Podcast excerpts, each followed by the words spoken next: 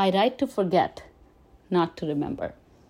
This is a quote by Matthew McConaughey, and it's from his book Green Lights.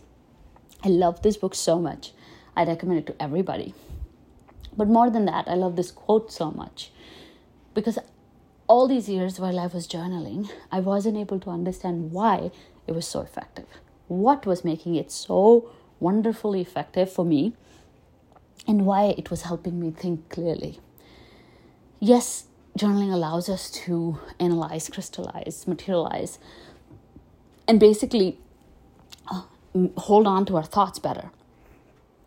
But what this quote tells us is exactly what journaling helps us do it helps us forget because we're so busy holding on to old thoughts, stories, situations, toxic patterns, memories, so many things. We're just trying to hold on to all these things in our brain. It's taking so much of our head space. So our head is not clear ever because you're literally juggling all the thoughts and holding on to all of them, thinking they're all so important to you. But when you journal, you start to forget those thoughts, and this clears your head. This opens up a lot of space for other things to come in. How can more come in if your brain is completely cluttered?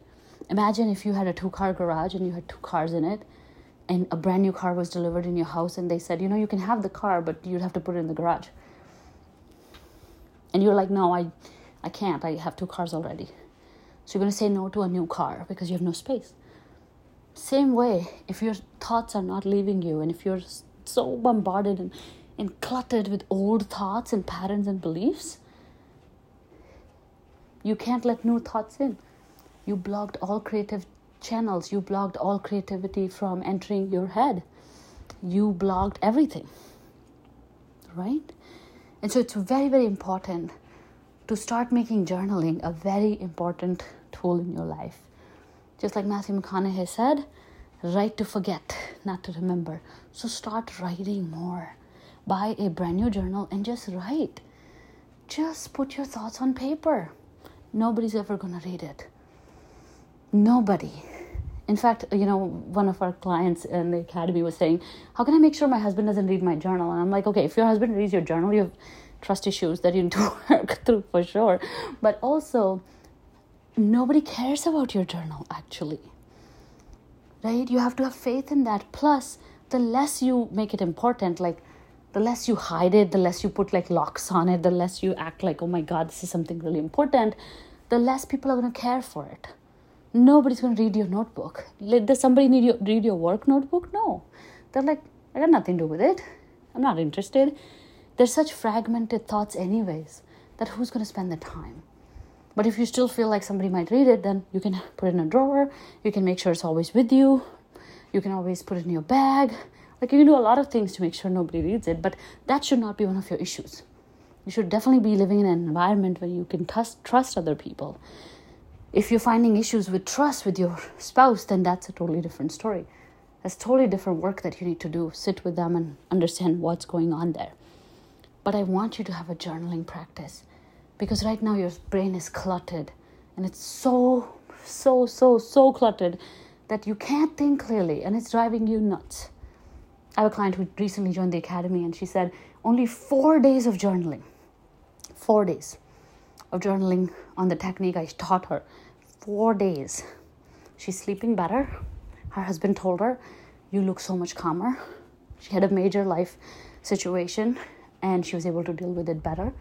And she later told me like i my dreams i can see my dreams clearly now because my head is clear. So it only takes a few days. But do it with trust and do it with consistency. I promise you'll help you.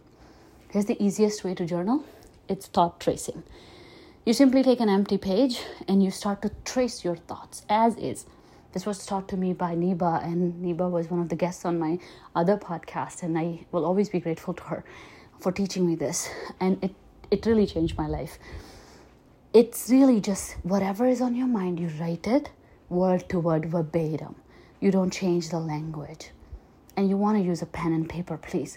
I'm not a very big fan of digital journaling if you choose to do so please go ahead and do it i do think you'll feel more grounded if you write it with your pen okay there's more intimacy in that, there's more power in that, and there's more healing in that. So try to write it, just write it, trace your thoughts, trace your thoughts. If your thoughts are like, I don't know what to write, write down, I don't know what to write. This is very hard, write down, this is very hard. There's no judgment here. What we're trying to do is clean your head. And there's something called rusty pipes effect. So if you go to a cabin and you know they have old rusty copper pipes, you open the tap uh, or the faucet, and the water that comes out is very, very dirty. And it takes a minute for the water to pass. If you're from India, you know what I'm talking about, right? Sometimes the water is super dirty at the bottom of that tank that you have upstairs. And once the water, the dirty water gets out, clear water starts to come out. So every time when you sit to journal, sometimes you'll have that rusty pipe effect because you haven't done this ever. So a lot of that garbage has to come out. A lot of those blocks have to come out, and they'll look very icky and gross and won't make any sense.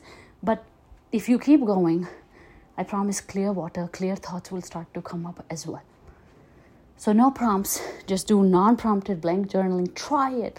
I promise it'll work. If it doesn't work, then you can look into other prompted journals and other things like that. But honestly, I want you to sit with yourself sit with your thoughts. I know you run away from them all the time. And then at the same time, you want to remember them all the time. So now is the time to not remember the thoughts, forget them, put them on paper, forget them, move on. And I promise you, it'll bring you a lot of joy and peace, just like it has to me and so many of my clients. Thank you so much for listening. If you like this podcast, share it with your friends, family, rate, subscribe, and review us. And I will talk to you soon. Bye.